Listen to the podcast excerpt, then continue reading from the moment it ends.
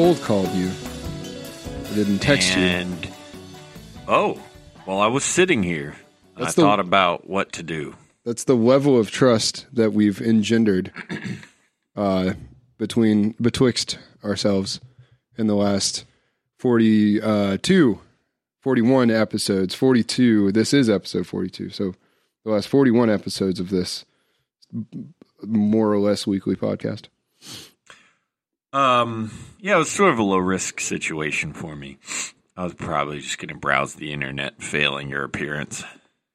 That's you know that's that's fair. I uh, I'm commonly would uh, delay this 15 minutes via text. I believe that's more or less a tradition at this point. But now we've got an evening podcast, and I'm I'm uh, my children are in bed. I have a glass of fizzy water. I have an index Totally card. different.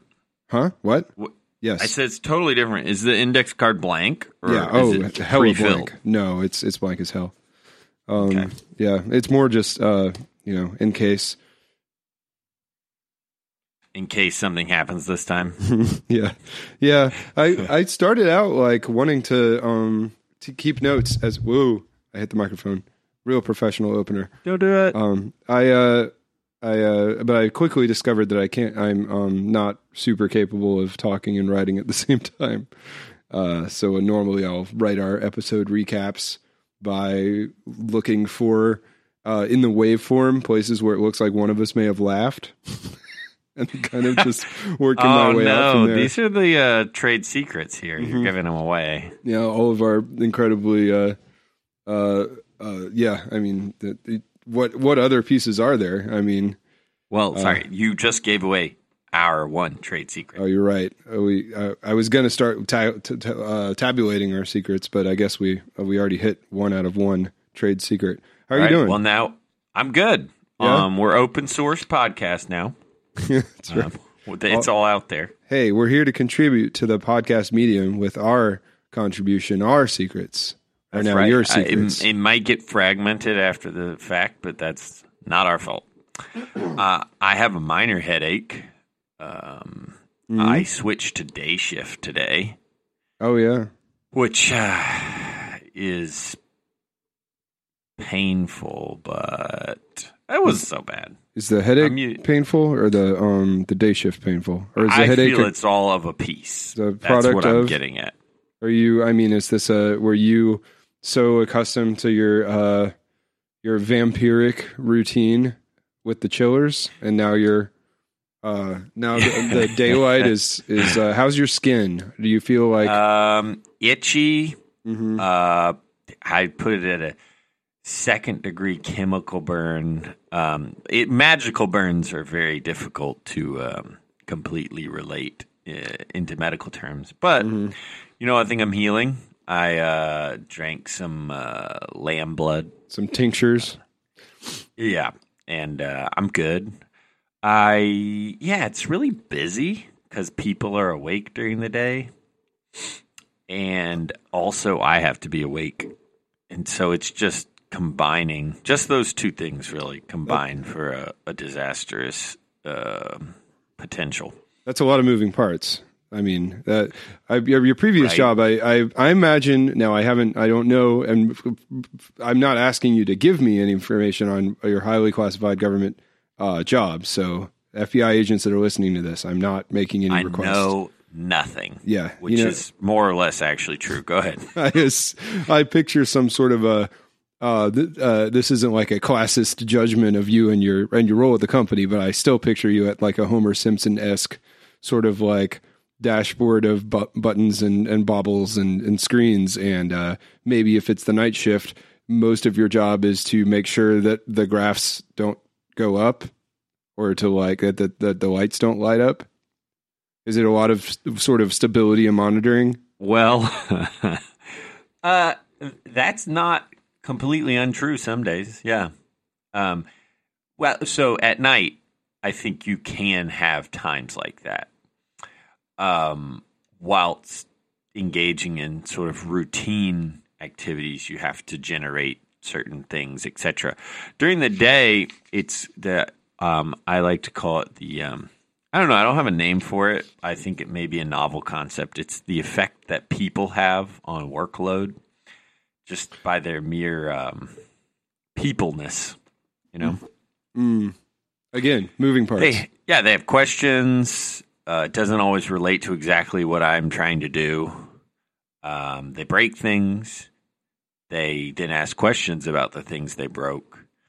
Um, yeah, they're not as responsive as computers, generally speaking. It's a it's a real it's a real trick. Hmm. A real handful. Right. But anyway, I made it. I'm proud. of, Um, we're all proud of you. This is relatively late for me now. Will be. What was your previous uh, sleep don't know. schedule? Were you like a? Were you? I mean, I actually. oh, So were you like a uh, after dinner? You just hit the hay and wake up at two in the morning, like hunt a squirrel, drink its blood, head to work. No, my my schedule was like afternoon to midnight. Oh, I, I go I go to sleep between one and two. Pretty much. Okay. Boy, Boy, we're really killing it this episode. I feel like the Got ener- it. energy is tangible. It's crackling. it's my uh, the daytime headache. Yeah. Well, I, I go to work at nine and, and get off at five. We could talk about that. No. You know what? Everybody thinks that's normal until you don't do it, and then you're like, "This is a headache." That's Well, what I'm saying. Weirdly, I mean, actually, my my dad was a emergency room physician for the vast majority of my of my formative years, and uh, so we never ever had a nine to five. He had, uh you know, blocks of shifts. They were originally ten hour shifts, and at some point they went to twelve hour shifts. But he just worked four days on, four days off, or five days on, five days off. Um, so like I never experienced the like dad grabbing the fedora and the uh, you know the briefcakes and um, you know he's got a he's gonna grab a piece of toast out of the toaster and hold it in his mouth as he like grabs the newspaper. Be It home at sounds five, like honey. you experience this vicariously through popular movies. Every possible medium, yeah. Mhm. Uh, so no, my dad was never. Uh, was, he was also like a, uh, you know, it's a sort of highly trained sort of thing, but I mean, he's a, effectively a tradesman, right? Like he, I didn't. My dad never got that big promotion. You know, it was never anything like that. Oh, it was like, um, Got to put in extra hours at work. yeah, the boss, the boss is gonna have my. Uh, no, he just like, um, you know, I'm sure there were there was advancement or whatever, but Right. in general, from '92 to 2000 and mm, mid 2000s, I want to say he put in 15, 20 years as a um as a ER doc. So like there wasn't there were all of these like tropes of of of work never really happened. Yeah, I've potentially avoided work situations that involve uh, pressured performance for stability. Okay, I tell you what. Could you uh could you give the uh the the overview of the podcast and the email and the phone while I go see why my daughter I think she um I think she's on fire. That's kind of like Okay. it's possible that she's on yep, fire. I'm gonna try to remember all that, even though Okay. I don't. This I'll be right is back. uh. Cameron and Brock are two people. Emailable at Cameron and Brock are two people at gmail.com. Maybe. So you can try it, see if it works. Um, there's a phone number, which is eight something. Hey Cam, we'll ask him later. And we talk about things that relate to us as we grew up together from a young age. Um, Cameron was a sort of lost child, um, very introspective, wandered um, what the meaning of it all was. And I was very um, devil may care youth. And we formed this strange bond. And one day we were um, sort of at each other's throats, but we ended up um, both falling into the same river at different spots, and were lost from our respective families. And we met. Uh, we sort of ended up on a, a similar log, so I had to figure out how to merge our two personalities to the betterment of both, and um, uh, find our way back to civilization. Along which way we picked up sort of a uh, friendly uh, raccoon that traveled with us for a while, and uh, we learned a lot about life learned not to trust raccoons because they're very dangerous and not they're greedy, not friendly, whatever. Well, we're not we don't talk about him anymore. But anyway, we made it back to our respective families, and we've been passing friends ever since. I I've been here for a little while now, but I didn't want to interrupt the raccoon story. Yeah, no, don't fact check that, but it is what I remember, and it's what I'm sticking with. I I think that you know in the pre-internet era, we don't have we don't have solid records of any of this stuff. I don't think Nope. anyone could. I mean, it's up to them to prove the like the non-existence of the raccoon. Yeah, Um, no, it's not like any kind of movies from the '90s or anything else, or stories or tropes. It's what really happened. I mean, tropes are there for a reason. It's because they're based on truth. Exactly. Truth It's that becomes so recurring that it becomes like irritating. eternal recurrence. It's Yeah. happened. yeah, I only remember Ringo the raccoon, and only vaguely. I definitely. I uh, we were not on first name terms, so um, I did not remember our full phone number. Not that anyone ever calls Oh, it. it's twenty five twenty five. Hey Cam. Eh, all right, well, that's close. There you go. Uh, yeah. Um, no, Ringo the raccoon. It was a. Uh, do you remember Ringo? The Ringo the raccoon was a. I a. We had some VHS tapes that just had you know the name of the thing written on the outside. It sounds like something you could have easily made up in your head on accident. I'm so I'm not like sold on Eighty this. percent sure that's not true. But what I do know is that what I, what I don't know. I do know it exists. I'm looking it up now. Um, Ringo the Beatles. No, not that Ringo. Let's see. Ringo the raccoon appears to have been a. Oh no, this might not actually be a thing I can find out because Ringo is also a Beanie Baby. It appears to be a popular raccoon name. Um. Shocking. Oh, wait a minute. Ring, Ringo the Refugee Raccoon.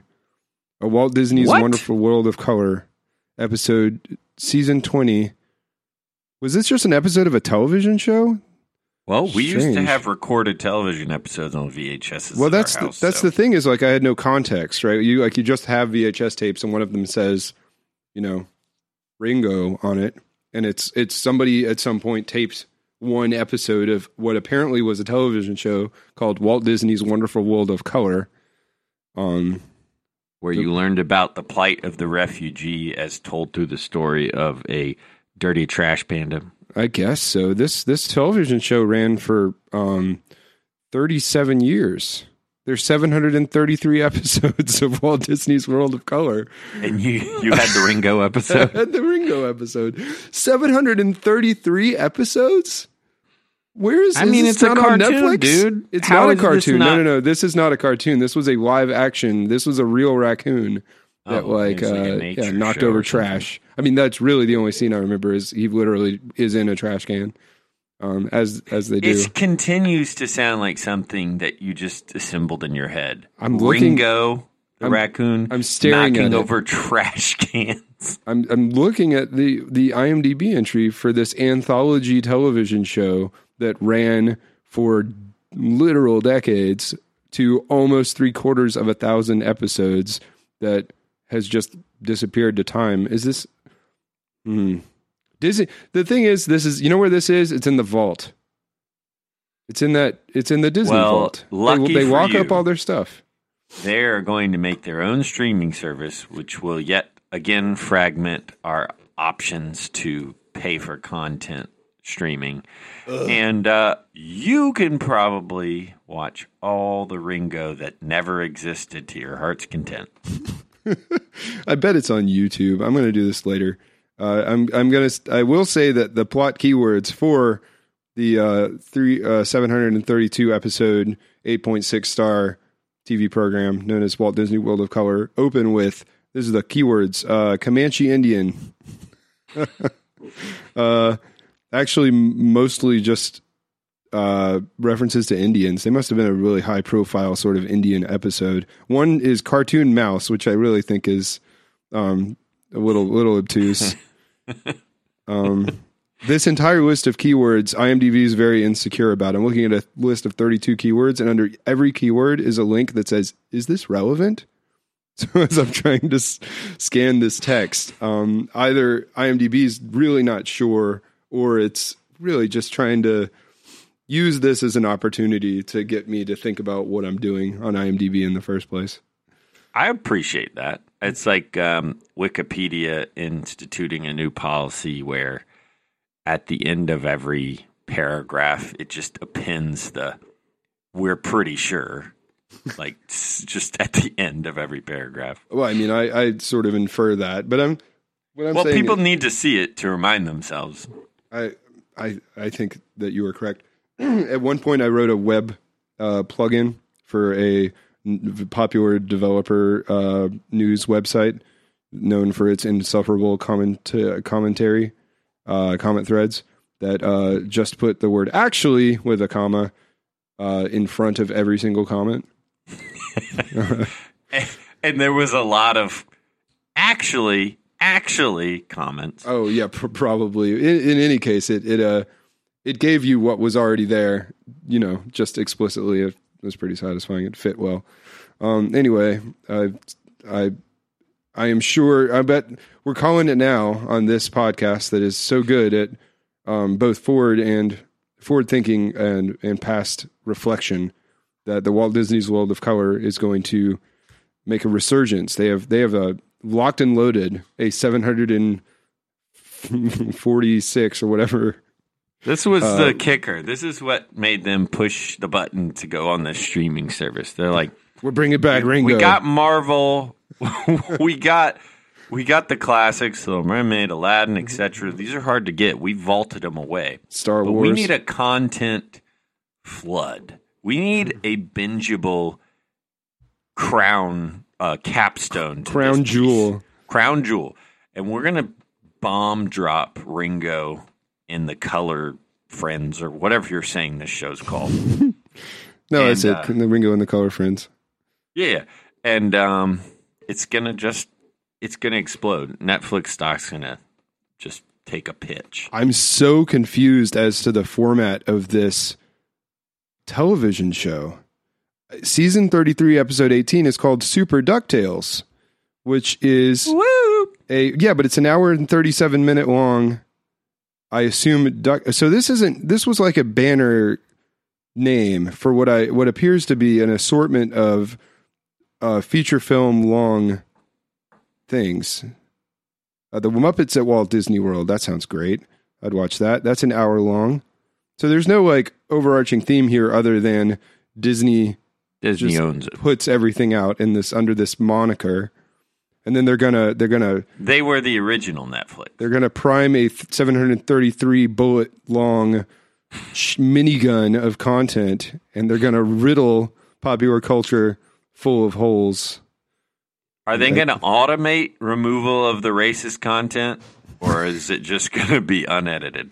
it's every time every time they show well they're gonna um yeah they're gonna replace Walt Disney with a CGI uh Paul Rudd uh and he's gonna be a, a brand new character uh they're gonna kind of move on from uh from the the because otherwise, you know, it's like uh, celebrities getting their, their racist tweets dug up. Somebody's going to dig up all of the reprehensible stuff that Walt Disney said about literally every other people group and uh and that'll be a whole thing. See, now the FBI and Disney are going to be mad at us for this episode. I'm not. No, I'm on Disney's side here. Okay, people need to be able to absorb history. Now, what will happen is we'll have CGI Paul Rudd. Um, it's still incorporated. Uh, when racist things happen, or you know, things of a different time period Right. that need to be explained, Sure. uh, the the com- cartoon will freeze, and out will ro- walk CGI Paul Rudd, and he'll have like a PSA announcement about framing what was being said. And why it was being said, um, and then the you know children and or adults that are binge watching Disney's um, Ringo's Color Friends will not only get an entertaining show, but get an education. Well, I think I think that the um to properly sort of like they they need to reflect and and uh and uh, recognize the mistakes that they made, but let's not go as far as to apologize for those mistakes. This is more of just like a recognition and then uh, the Disney. Uh, I mean, maybe it is actually Walt Disney. It's Paul Rudd, but I mean, it's he's going to be unrecognizable. You're going to need a big name there, but it's going to be like, you know, when a when uh, when Vin Diesel played Groot. Like, it's not. It's more just about uh, like the assurance that you get in a big name casting. But he's going to be unrecognizable under layers of heavy makeup and, uh, and then some CGI. And he's going to, as as Walt Disney, tell you that he has changed and he's learned from his mistakes. Oh, so it'll be like a Walt Disney evolved Walt Disney, like Mm-hmm. woke himself. woke, woke Disney. woke Disney. Yeah, evolved could be trigger word. Mm. Um, well, Yeah, that's see you're you've already lost fifty percent of your uh, viewership there. Yeah, you got to be careful. Although you may have lost the other fifty percent by saying woke. So uh, we're at zero percent. All right, we need to reboot.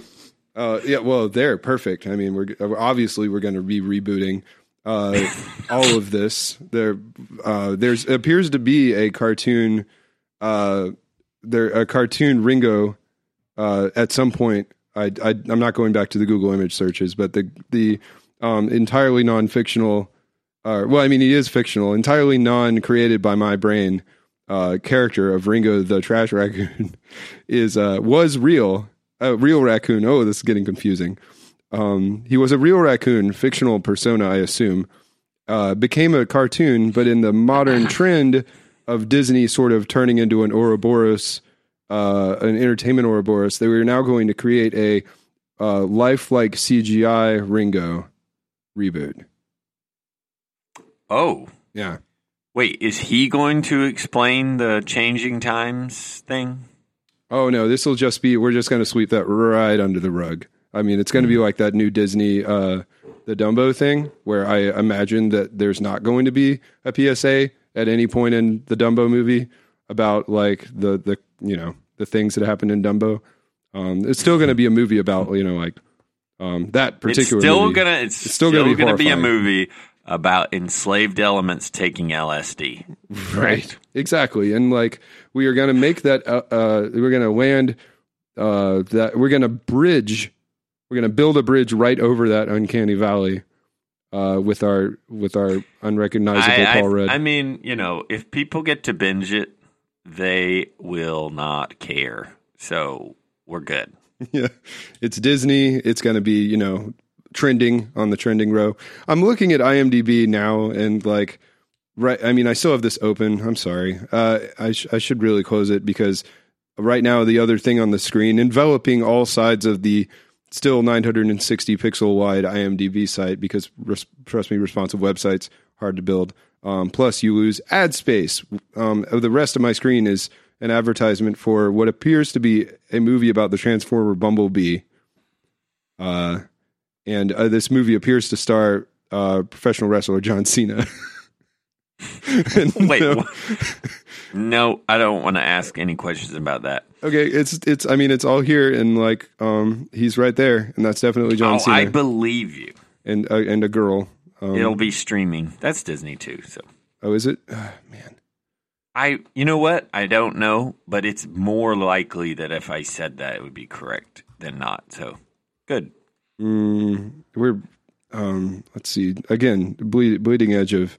Uh, wait a minute. Who, who is that girl? Oh, this is awful. Oh, I know. I saw a commercial for this. I didn't remember John Cena was in it, uh, which was throwing me off. But it's the girl. Uh, she was in True Grit. oh, I did not Uh, see the True re- Grit. the remake of True Grit. I did not see the remake of True Grit. I'm, I'm, I'm. I've seen neither. See, the problem with True Grit. anything. No, uh, I've seen Ringo, the Trash Raccoon, um, classic Disney. Everybody remembers Ringo. Um, the problem with True Grit is, um, I want to see it, but I have. I mean, it's a six-hour time commitment, right? Excuse me. Excuse me. We, I want to see the new one, but I've got to see the old one to see the new one. Oh, I it's see what eh. you're saying. Yeah, yeah. Mm. All right. Well, uh, that's it. That's all I got for you. I'm sure she's in other things, but I am a very shallow well of information. Okay. Well, it's okay. All I've written down so far is woke Disney and day shift headache. So we're we're we're covering about the normal amount of ground. Um, it's just usually not reflected back at me in like uh, this very sort of stark uh, index card. All right. Well, you want me to talk failure. about like getting old problems? That's Yes. usually pretty popular. Please, um, as a, as someone who, uh, wait, never mind. I don't want to talk about me getting old. Tell me about your getting old problems. Well, I mean, I think it's a fairly amusing way of getting old. Um, is that my very good friend had a wedding in town this weekend? Yeah, Adam, friend of show Adam I- Bates. I, a friend of show, Adam Bates. He's been on our previous podcast, the off-cited by, well, no one, um, fantasy football podcast. the we have. ostensibly about fantasy football podcast that led us to make this ostensibly about everything else podcast. True. Mostly that podcast was about us secretly developing our universal theory about Peyton Manning's Oh, brain containing all of reality. Mm, that's right. Um, which I find the most compelling. I've never, I've still never had a parm, a chicken parm sub. Uh, so, uh, friend of show Adam um, had a wedding, which was successful. I was in the wedding, which made me very happy, and there was festivities and dancing and some alcohol. Anyway, I'm not one to do things halfway, so I either don't do them or I hurt myself doing them. So, I my knees have hurt for several days. Um, I'll randomly find a different part of my body very specifically that is extremely sore. And I'll try to recreate the motion that hurts the most to determine what I had been doing when it happened. And some of them look like dance moves. It's like sort of a reconstruction. Yeah, this is like a yeah. This is a uh, which uh, the the crime Forensics? scene reenactment. This Yeah. is a, for, a self forensics. You're A, taking. sore like, self forensics. Was I was I dabbing my elbow? yeah. Yeah. I, when I dab on the right, it's it hurts way more. Okay, thirty percent uh, excessive right side dabbing. um, uh, definitely, we were lifting him up over our heads repeatedly at one point, Oh, and and I I think ended up accidentally convincing others that they were carrying more weight than they really were. So I had sort of a one-handed overhead press with more than half of a human's body weight, which can only be explained by pure adrenaline. Uh-huh. Anyway, I was very happy about the whole situation, but I was very sore, and I've never thought that about anything but working out intentionally before. yeah. I thought that you uh, are are you not working out these days? I mean, I don't mean to pry. Oh, don't you? Uh, yeah, uh, not as much. I need to get back more regular. Yeah, I, I uh, my for my side, I've got um sort of a um sort of a shifty elbow or shoulder right now. It's not it's not from dabbing. It's it's the shoulder, which really So you're always like looking at it askance in the mirror, I wondering think. what it's going to do next. Oh yeah, no, it's well, it's moving. It's it's Oh, not it's literally shifty. yeah, it's not quite like I'll, I'll lay on my side and I'll feel my shoulder just sort of like come apart a little bit, and that doesn't feel great. Um, so I, uh, but I did this. Uh, my, you know, I, I think that uh, what lifting human beings and weddings is a young man's game. Certainly, um, usually, uh, that's sort of a lifting. Being one of many people lifting a human body is kind of a young and old Yeah. man's game. Did you just If- win a sports championship? Right, You know, or- or- someone? I was going with pallbearer, but yeah, also sports.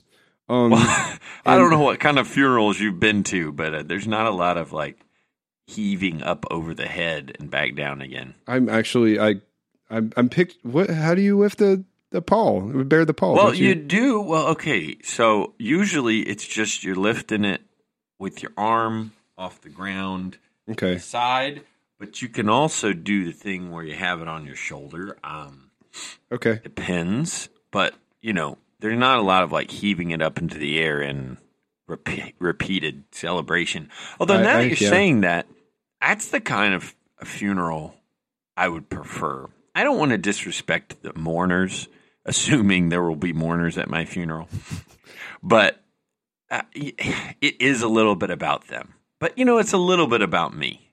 I, And I would prefer there to be some sort of ruckus eh, during the event. well, it's really a win-win because either you know you you can kind of tell the mourners uh, they're not going to argue, or they can't argue, um, or they won't be mourning. In which case, the ruckus sort of takes care of itself. You know.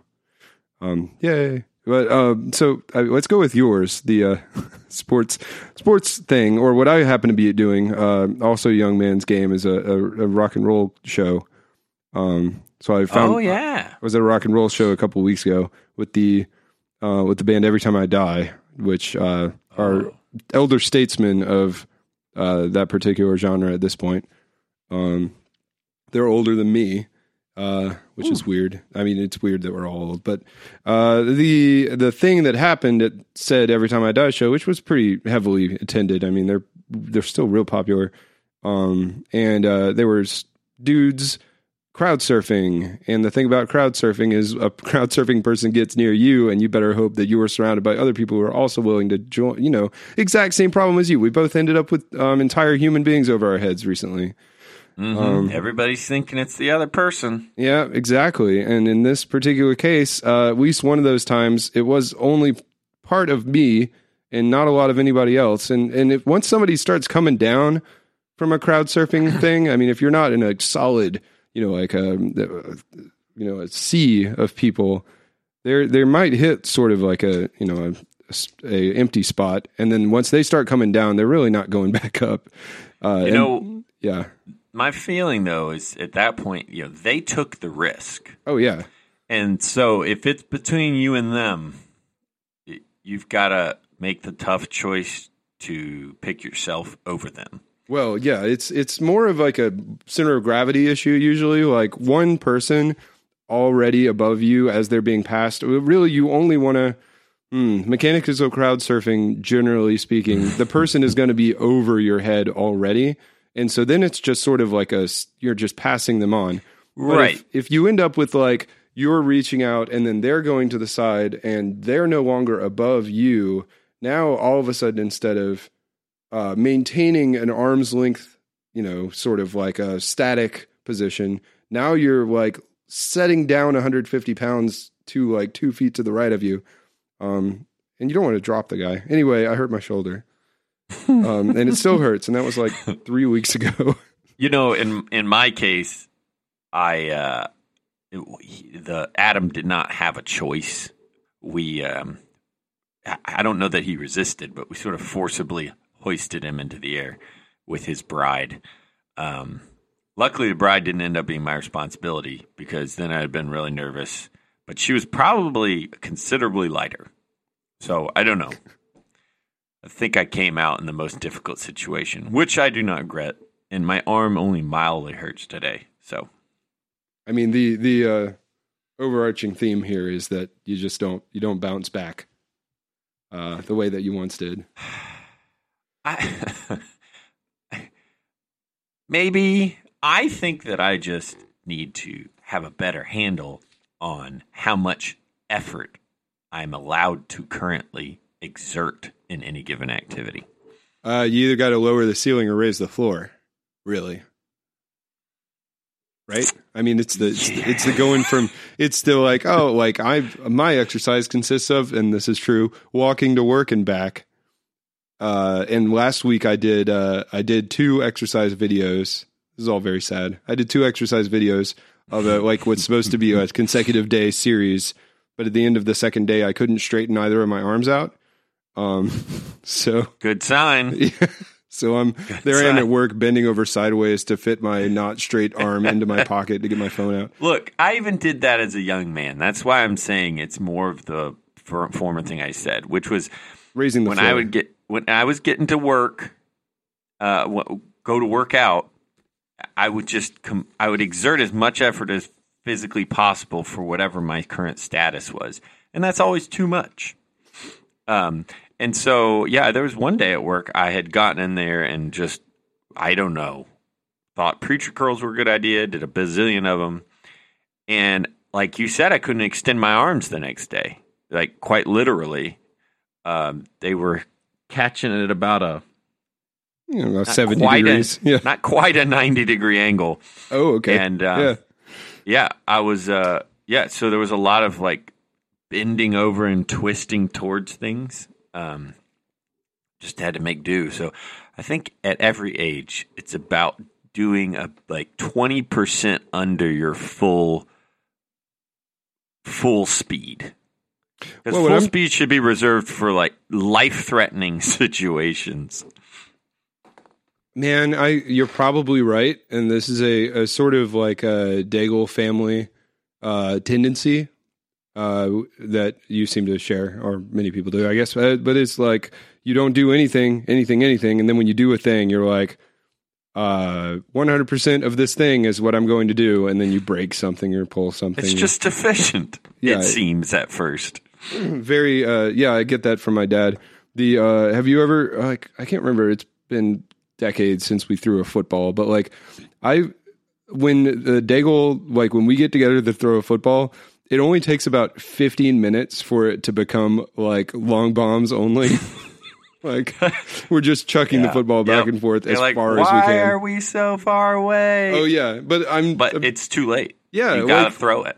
You know, sometimes you'll switch to like throwing it really hard and crossing routes, but that's actually more tiring. So then you go back to just like gunning it at each other from 40 yards away or what, however far we can throw it, probably not 40 yards.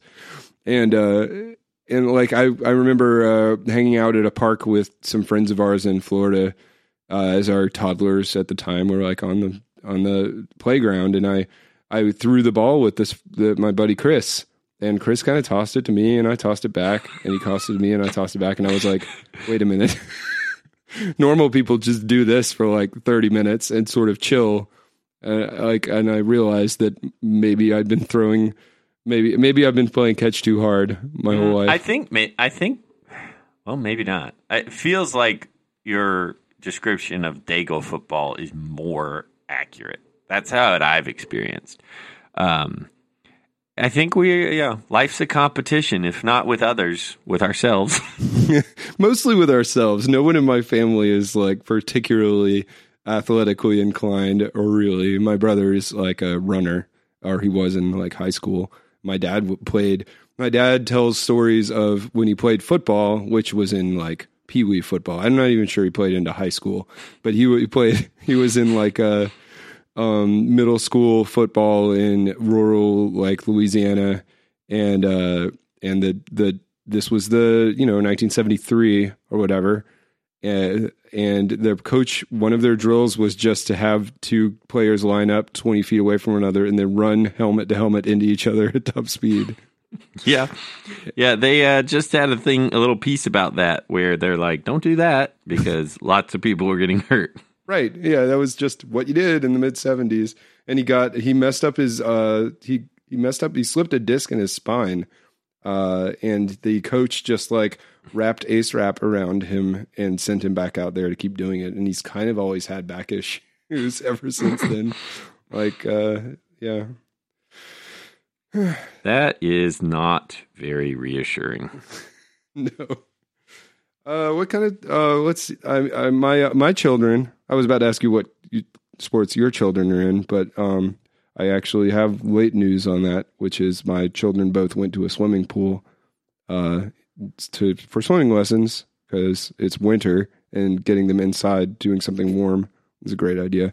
And they had borderline too much fun. Like Shannon said, they were like so amped up that the teachers were like, "Wow, your your kids really like pools, like a lot."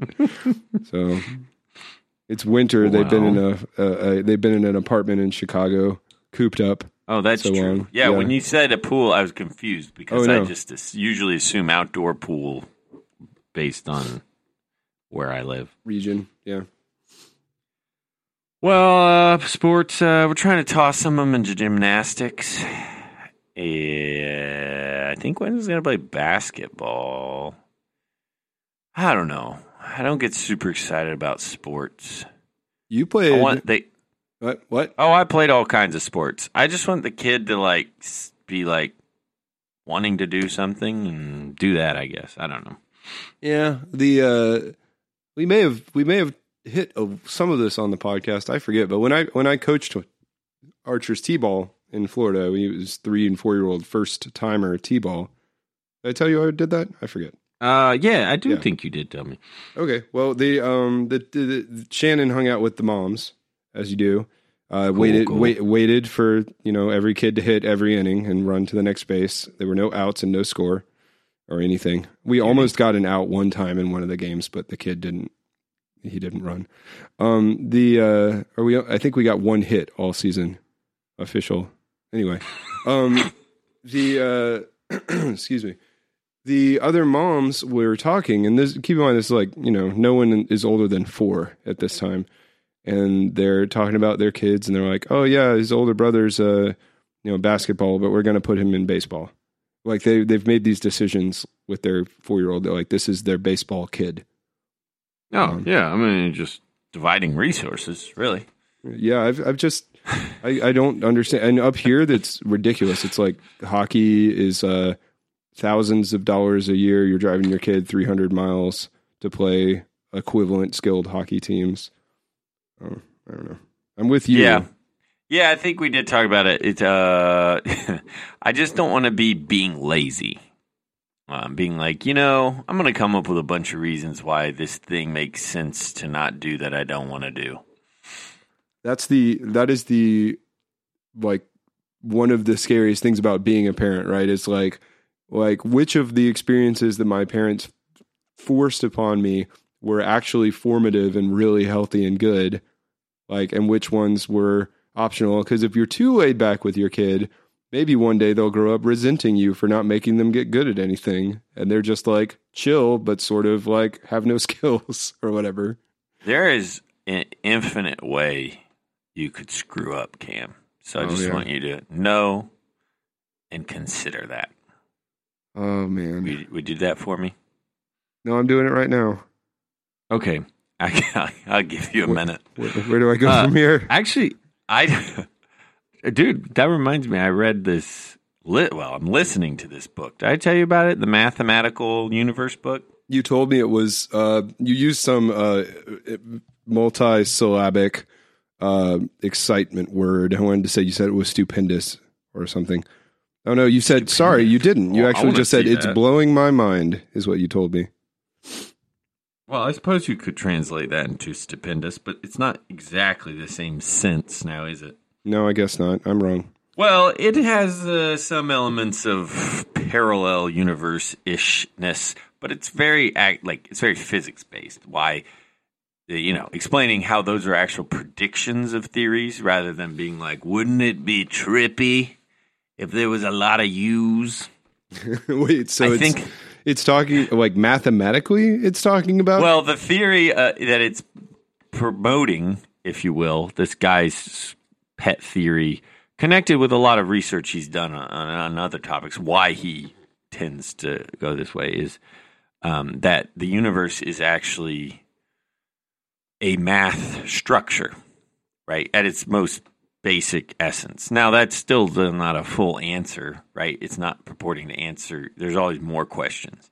But as sort of a holistic look at it, the universe is actually sort of a static math structure that we are just experiencing different parts of.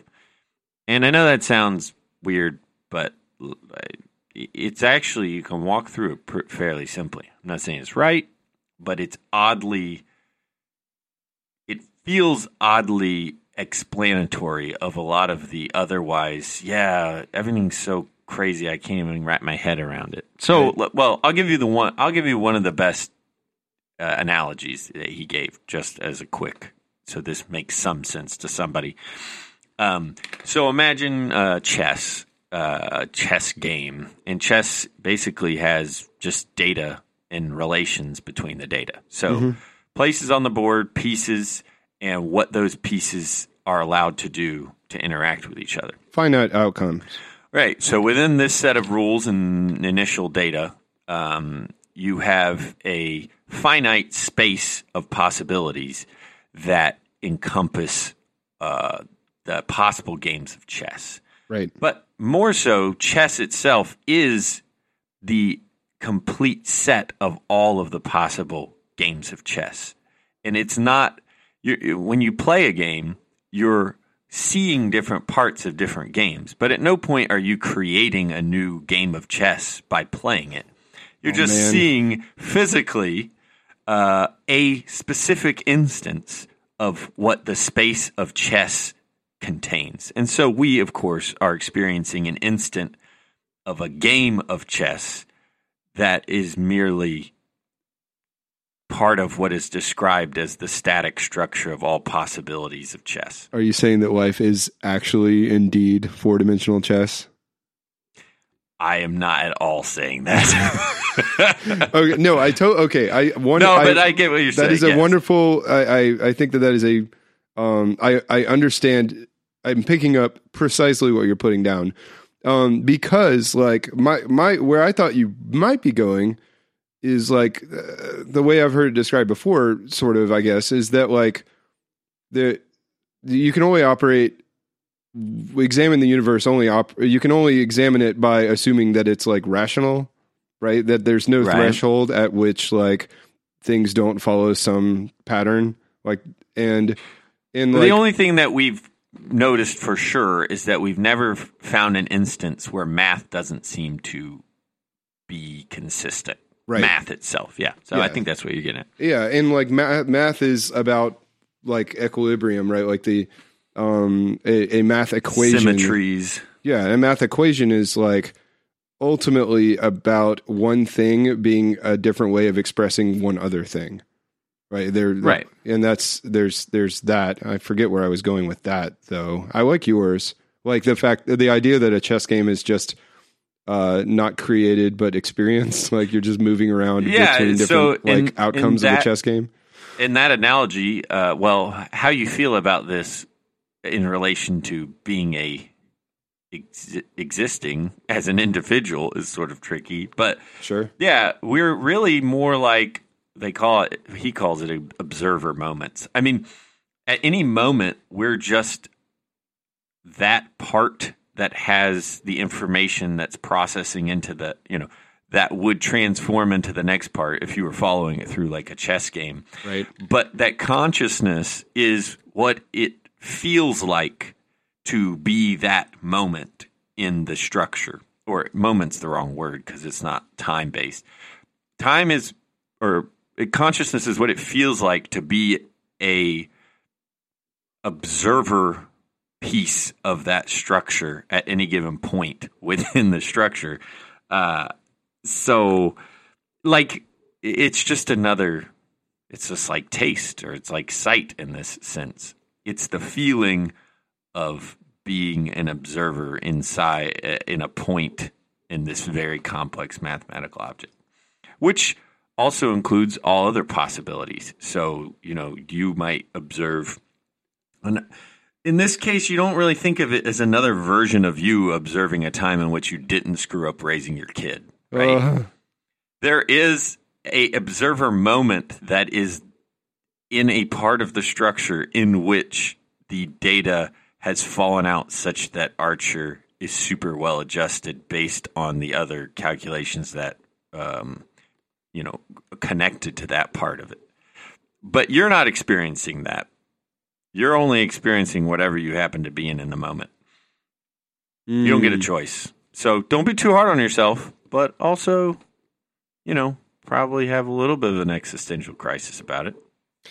I mean, I find you know, exist. I I just watched an episode of The Good Place last night where uh, a a a character in the show. Have you seen The Good Place? Yeah, I actually watched some of it. Um, well, Abigail had said something about it, but you said something about it, so I watched some of it with her. It's pretty good.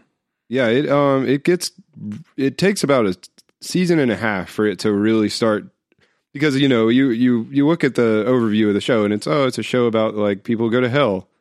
Uh, and you're like, wow, how do they pull that off? And the answer is they kind of just like bounce around and have fun with it for a really long time. And it's like, oh, hell's a place where there's pineapple and all the pizza kind of thing. Um, and then like amid through the second season, they kind of start to hit things a little bit more and uh, talk about like the the finiteness of uh, human experience and your actual lack of control is part of what makes it matter and like gives it meaning. Because one of the primary characters is like an ethics expert, right? And he he starts to actually like drop some heavy ethics Yeah, yeah, yeah. and uh, the and one of the characters who's uh, there is a character. Uh, I don't want to spoil lit- literally anything about the show, but like there's a character who's like um, an infinite being, but he's not actually infinite. He can actually die in a sense, but like has never thought about it before, and he has like an like a total existential meltdown. Like, and they, they the humans have to walk him through it and be like, look, that you know, part of being. I think even one of the lines of the show is like part of being, and this is one of the cheeriest shows since like Scrubs or something. But like, they're like part of being a human is being a little bit sad all the time. Um, because there, you know, there's there's a finiteness to everything, and your a lack of control that you have over like everything. Um, but that's kind of what one of the things that makes everything matter. Uh, Yeah, and that's cool. not surprising because of what I saw of the show and what I've probably seen is several episodes over a couple seasons of it, based on coming in when Abigail's watching it. oh, Um, it's incredibly dense. I was It's a- immediately yeah. surprised by them actually addressing real uh, ethics in it. Uh, you know, and obviously, it, well, in a you know uh, impressively entertaining way for being a show that a lot of people watch. Yeah. But like recognizing, oh, they're like that's real ethics. That's like stuff that you'd have to learn at college and not like. And I'm like, huh, I think they're tricking people into thinking about things. Yeah, that's what it feels like, uh, for sure. yeah, it's it's, but like, yeah, I, I I'm kind of already uh, primed for being able to uh, process something like that without it like blowing my evening apart. Um, Well, and it's even good. it's even I mean, there is a uh, a con a sort of a theme or like a continuity between that idea that like everything's okay or everything's okay because it's like all a mathematical equation and it's all rational and like well more or less especially within the context of like how your life works. It you know that things are going to be pretty consistent uh Right. re- reality nature of reality wise is another it's a, a sort of another blanket that is as comfortable as or it can be as comfortable as like a everything's okay because like there's an active sort of like extra real extra real force keeping everything uh, or that has a plan for everything, right? Like there, in both cases, you're talking about a narrative where something has Mhm. a plan. It's just one of them is, is it's a plan because it's a it's a infinitely complex machine, and the other is it's a plan Mhm. because it's like an infinite being. Yeah, I think that. Um, I mean, I've always felt that it. A lot of people's arguments actually arose from either misunderstanding each other's analogies or taking forgetting that they made an analogy and thinking of it too much as a as like actual truth they know, right? So I think that those like you're explaining two things that could be deeply compatible and explained in totally different ways, uh, or the same thing explained in totally different ways. Um, I think as people, the the main sort the main thing that we are worried about in these cases is i if the thing that has a plan is nothing like us, then it's not entirely comforting to know that it just as well could be horrifying as great as far as our subjective experience of the plan is, right? Yeah, it's the do we matter part of that whole thing. Sure. Yeah, I mean, yeah, are are our consciousnesses, you know, how we experiencing things taken into any kind of account as far as the outcome of things, or uh, Right. it, yeah, um, but you know, I, th- yeah, at some point you do get to, even if you know this or think this, you do get to sort of just live it out, anyways. Like the idea that there's some kind of preset deterministic structure that you exist within, as in, like, there is no time. Like, you've already did what you've done, but you didn't even do it Oh yeah. um, type of thing is you still what you mean by experience and choice and existence is still what you are going to be doing right? There's some sense in which we're like, well, but it's not really choice. You know, where's the free will? But as far as you're even able to define it, there is free will to you because you would only ever be able to do the same actions and you believe that you're experiencing the taking of the action. So there's functionally no difference. So I think you could still be happy doing it. Well, I, I, uh, I this is a much. Uh, I had that specific like free will versus not free will conversation uh, an unhealthy amount of times in college, but only in the context of like Calvinism versus Arminianism. Yep. with some people who I no longer keep in touch with. Uh, yeah, and what there was there's other that adds some what real uh, real choice uh, coding on top of it, like uh, a strict Calvinism also uh, saying that like you supernaturally are incapable of understanding true uh, what a true thing. Um, right. And it says, perhaps in this analogy, God creates the structure of the math structure you exist within to do a certain thing, which you may end up getting the raw end of the deal in. Oh yeah, That's where it's sort of confusing. It's like, I can understand it's just a thing and it's what happens, but like, if I'm intentionally being railroaded, well, I don't really love that idea. well that's that's when you start to throw that into it and like uh the the the two you know the overly simplistic uh take on the two sides of that coin is either you're being railroaded or uh you're being judged on like perhaps a a uh, sort of uh overly simplistic metric that doesn't take everything about you into account right like there's like one of the things is subjective and the other one's uh, like heartlessly objective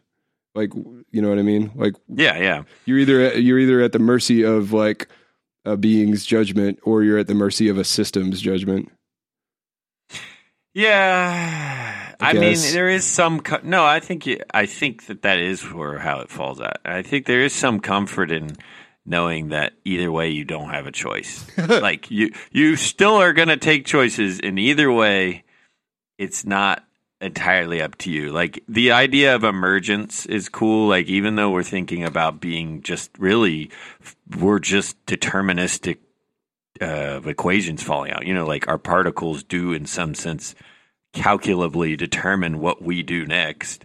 Um, you are more than that, just like, you know, the wave's the classic example, right? So the wave Right. moves, and it doesn't matter what substance it's moving through, largely.